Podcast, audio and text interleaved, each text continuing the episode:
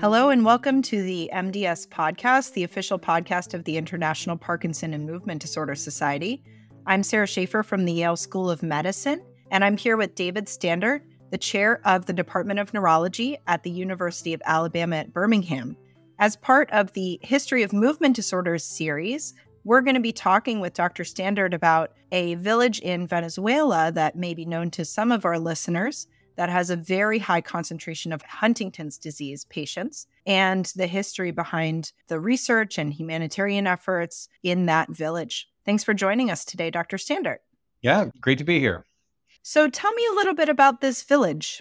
Well, the village we're talking about is a village in Venezuela, in the really western part of Venezuela, near Lake Maracaibo. And so this is actually one of several villages that are along the shore of the lake where there's a very high concentration of patients with Huntington's disease, presumably from a founder effect, a gene transmitted probably from the European population quite a long time ago, but really has taken root there and uh, there's just really a large number of patients affected by Huntington's along the shores of Lake Maracaibo.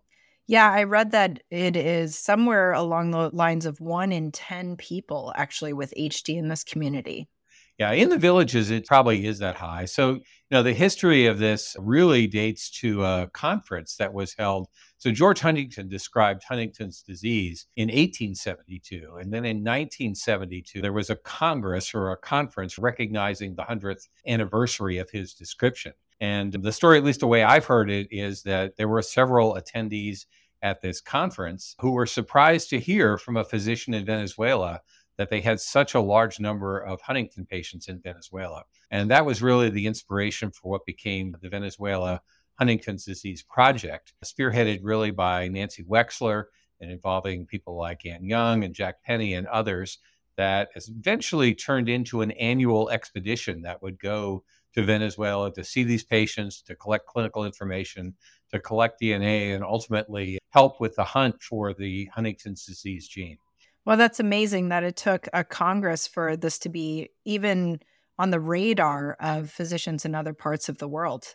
Yeah, I think so. Although you have to appreciate the rural nature of the area that this is in. So I had the privilege to go with the Venezuela Huntington expedition in 1996. And so the way the expedition operated is we would go to Maracaibo, which is one of the larger cities in Venezuela in the province of Zulia. And so this is in the sort of the northern corner of the lake. And Maracaibo is a reasonably developed city, but the people affected by Huntington's are spread out along the shores of the lake. So it's a good three and a half hour drive along the borders of the lake to get to some of these villages. And these are very undeveloped areas. I mean, we're talking about really very uh, limited access, you know, typically no running water, minimal electricity, homes with tin roofs and dirt floors. And, you know, this is a setting where there's really not much in the way of modern medical care at the time. And I believe there really isn't still much to this day. So you mentioned Nancy Wexler, who's obviously very central to the whole historical experience of going to this village and studying these people and trying to help them. Why don't you tell me a little bit about Nancy Wexler? Well, Nancy is a really remarkable person. Her mother was affected by Huntington's disease, and Huntington's is an autosomal dominant disorder. And I think in retrospect, it's turned out that a number of members of her family were affected by Huntington's, and her mother died of it. And she really made a commitment to spearheading the research on Huntington's disease. She was very much the driving force in those days, responsible for creating the Hereditary Disease Foundation and really for pushing the whole idea of first chasing the gene and then chasing the idea of understanding the disease further and developing cures and treatments for it. And Nancy, of course, was at risk for Huntington's because her mother had it and announced just a few years ago that she does indeed have Huntington's disease. And I think a lot of the people who know her have seen the symptoms emerge over the years. So in the end, uh, it turned out to touch not only her mother, but Nancy herself. But she really was an extraordinary person, someone with just boundless energy and enthusiasm and total commitment to finding the gene and then ultimately finding the cure. And what was the nature of the work that she did? Well, in the Venezuela Huntington's project, the original motivation was to find the gene. Everyone knew this was an autosomal dominant disorder, but it actually proved quite difficult to locate the gene itself. Now, this work is going on in the late 1970s and early 1980s. And of course, gene sequencing technology at that time is not what we have today. Also turned out that this gene was near a telomere, which is a difficult area to sequence, and was a triplet repeat disorder. And that was a kind of pathology that was unknown at the time. And so people didn't really know what they were looking for. So the original mission in Venezuela was to locate patients and families to see these people, examine the patients, examine the families, look for signs of Huntington's, essentially to build out the pedigree of affected and unaffected individuals and collect the DNA that was used to pursue the sequencing and ultimately the discovery of the gene. So when I was there in 96, the pedigree had grown to almost 20,000 patients. We had it printed out on a enormous scroll of paper that was wrapped around a hotel room in the hotel in Maracaibo because you know, it's a little pre-computer here in 1996 or early days of computer and many things are still paper and what we would do is go out into these villages and find the families so for example, one of the areas we would often go would be Barranquitas, which is a, one of the larger towns at the southern tip of the lake. And in Barranquitas, we would set up shop in a, sort of a community health building as a cinder block building with no air conditioning, of course. And uh, we would set up shop there. And patients from the town would come to be seen by the doctors and uh, participate in the research. They were offered a few bolivars to uh, participate in the study, but many of them knew about Huntington's. They didn't call it Huntington's. And in fact, they called it El Mal de San Vito, St. Vitus dance, which of course we would use that for streptococcal chorea these days but the local name for it was El Mal de San Vito, even though in that population it's really Huntington's disease, genetic in origin.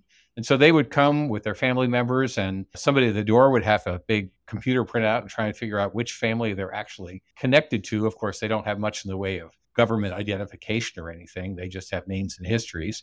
And you would try and sort out who they were, and then the neurologist would examine them and score the Huntington symptoms, really trying to determine who was affected and who was unaffected. We'd collect blood if we didn't have it, uh, sometimes of other samples, and then that would all get shipped back to the US uh, to help in the pursuit for the gene. So the genetic marker was discovered in 83. That's when it was localized to chromosome 4. And then it was 93 when the gene itself was actually cloned. So when I was there, we knew actually what the Huntington gene was. But what we were interested at that point were modifiers. Why did some people have early onset? Why did some have later onset? But the work was really getting up early in the morning, driving three hours to Barranquita, setting up shop, seeing 500 patients with Huntington's in one afternoon, collecting information about them, and then getting back to the hotel late at night to get up and do it again the next morning. So it was really quite an extraordinary experience. So clearly, the early goal of the research was to find the gene. And you mentioned that in later mm-hmm. years, it was looking at environmental modifiers because, as we know, the number of trinucleotide repeats only explains to a certain extent the age of onset of Huntington's. So, in what ways do you think the research changed the world of HD medicine other than identifying the gene itself? What other discoveries or did it increase interest and awareness or funding for the study of this disorder? Well, I think that we were interested in both genetic and environmental modifiers. At that time, we didn't really know which would be more important. And actually, uh, probably some of both are important. So we were interested in the question of were there genetic modifiers? But one of the things you saw in Venezuela was the age of onset was often quite young. It was not unusual to see adults with onset at 20 or 30. And obviously, in current day in North America, that would be very unusual. But probably some of that was environmental and really nutritional. The nutritional state of these families was really quite difficult. They were subsistence fishermen, basically, and uh, living along this lake. And I have a very vivid memory of one morning I went out by the lake, and there was a little girl sitting by the lake and we were both kind of looking at it and my spanish is sort of rudimentary she spoke no english but she pointed at the lake and said contaminado which pretty much captured it. The lake was full of oil platforms, it was contaminated by uh, oil refineries and oil drilling in the lake. And this really made it difficult to be a subsistence fisherman when you're living next to a polluted lake. The other problem they had, of course, is that the families that are touched by Huntington's there have to take care of those ill relatives. So, you know, these very poor families are now burdened with an individual who can't work and can't fish. And this drives them even further into the poverty of the scale there. So it's really quite a difficult existence that they have there. And to see that was really pretty remarkable. I do think we learned a tremendous amount about the background genetics of Huntington's. Most of the DNA collections that are still used today to, to, understand Huntington's and generate animal models and things were derived ultimately from the Venezuela experience. And a tremendous amount of information about natural history of the disease emerged from there. Even the understanding of the relationship of triplet repeat size to age of onset really comes out of the Venezuela Huntington experience. And what did the experience teach you as a researcher, as a clinician? What did the experience teach you? Well, there are a lot of interesting different levels of that. I mean, I get a chance to work with Nancy Wexler, which was extraordinary. And Anne Young and Jack Penney were both there, who are really amazing forces in this field. And so that kind of personal interaction was really interesting. I do remember one afternoon I was in Barranquitas and we were examining a relatively young patient who was probably 15 or 16. We had a standardized exam that included eye movements and tests for bradykinesia and rigidity and gait and things that would be clues to Huntington's if there was no obvious chorea. And there were some subtle bradykinesia and some subtle ab- eye movement abnormalities in this patient. But uh, being a relatively young faculty member, I was not very impressed. And I remember Jack Penney saying to me, What do you think? Is this patient likely to be affected? Is this early Huntington's that you're seeing here? Or is it just normal? And I said, well, these are minor abnormalities. It's probably nothing. And he said, well, you should look around the room because at least 50% of the people in the room have Huntington's disease. And if you start from that frame of reference and you see subtle abnormalities, the odds that it's Huntington's are actually quite good. So maybe it's sort of the Bayesian experience of Huntington's in a normal clinical practice setting is quite rare. Huntington's in Venezuela is so common that if you simply guess Huntington's, you'll be right half the time. And if there's any signs at all, then that's a strong clue that this is likely early Huntington's. So that was kind of extraordinary. And to see how people coped with this and lived their lives, some of them with just the chorea wasn't so bad, but when they really became debilitated, it was very difficult for the family to care for them. And we did what we could in terms of bringing things like antibiotics and things like this for them. But the team only went once a year. So you come, you do what you can in a year, but we're not there year round. And it's hard for the families to manage these patients when there's really not access to good care. What were some of the other barriers to the research? You mentioned potentially language barriers, difficulty identifying patients because of lack of paperwork and identification, those types of things. Were there other barriers in terms of the political landscape there or barriers in terms of the villagers' own stigma about Huntington's disease or about American physicians or anything of that nature?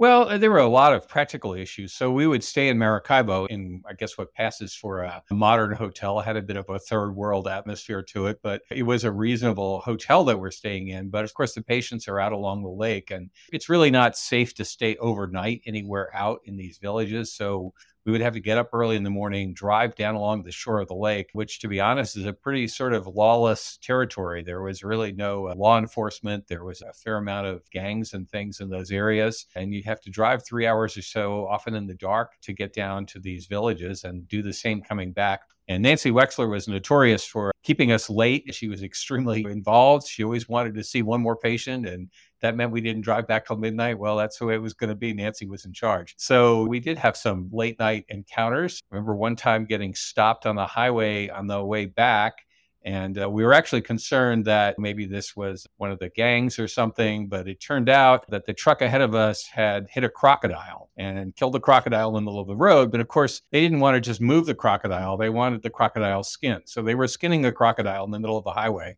and they wouldn't let anyone pass till after they finished with this. So this is the kind of thing you ran into. But in terms of personal safety, there were some concerns in those days. And part of the project would take you near the Colombian border a lot of drugs were moving across the border at the time, and we did see various armed people in vehicles.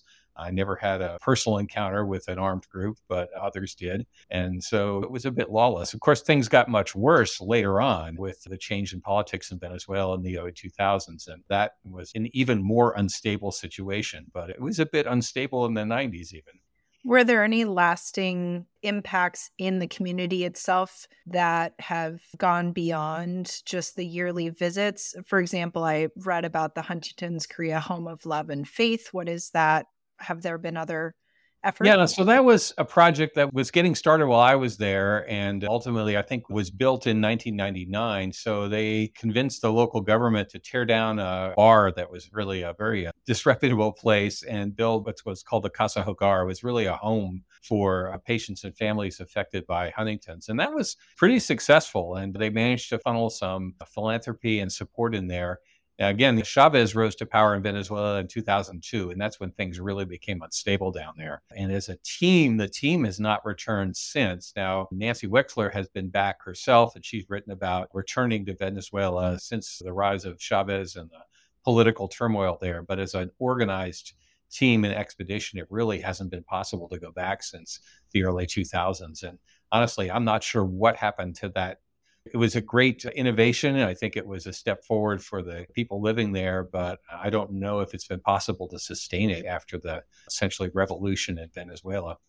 It sounded like, uh, from what I read about it, that it was a very interesting setup where the people who were caring for the Huntington's patients were those who had been personally affected within their family by Huntington's disease and therefore had a particular empathy and understanding of the disease itself. Yeah, and there were local physicians involved too. So there were some physicians that lived in Venezuela that were part of the team and were there year round and were part of the structure. And it is remarkable when you go to a village where one in 10 people is affected by Huntington's, you literally have people standing on the street corner with chorea. You can go into homes and find they have people affected with a range of different conditions. Another thing that was unusual in Venezuela is that because the families knew about this disease and they knew it ran in families, that generally, if they were going to marry and they were from a family which had mal, the only people they could marry were other families with mal. So the upshot is you actually got homozygotes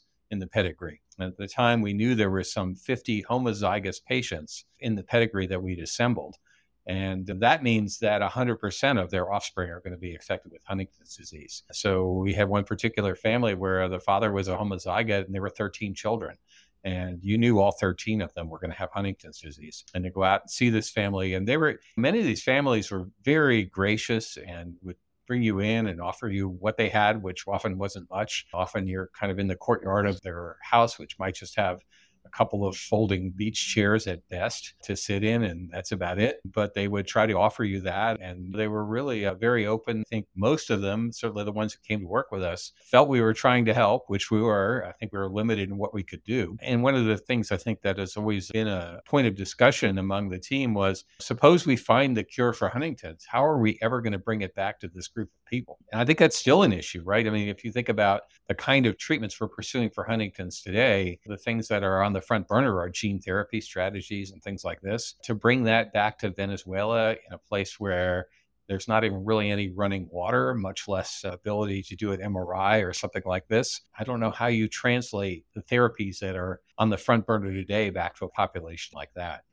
Absolutely. That adds a little bit of coloring of ethical controversy to the entire thing we did do the best we could. We often brought vitamins with us. They were always short on vitamins and had nutritional issues. So you'd bring multivitamins, you'd bring simple antibiotics for UTIs and other things like this. And I think that was helpful to them. But in terms of really bringing a cure for Huntington's back to Venezuela, I'm still not sure how that's ever going to happen. It is, it's a ways off from where we are today. Unfortunately. Well, thank you very much for giving us this background on this very interesting case study in Huntington's disease and in research and in finding genes for various disorders and trying to figure out what's going on. Yeah, it was an extraordinary experience and a chance to get to see something you would never see in an ordinary neurology practice and to see how people adapted and coped with this and to work with people like Nancy Wexler and Anne Young and Jack Penney who were so driven to understand the disease and find the cure. It certainly sounds like there are a lot of unbelievable characters in this story, from Nancy herself to all of the patients mm-hmm. and families that you worked with down there. Yeah, it was an amazing time.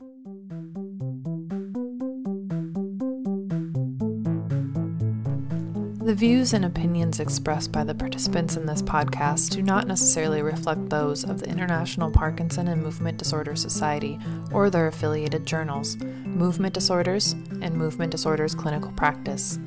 Any disclosures of the participants can be found within the episode description located on the MDS website.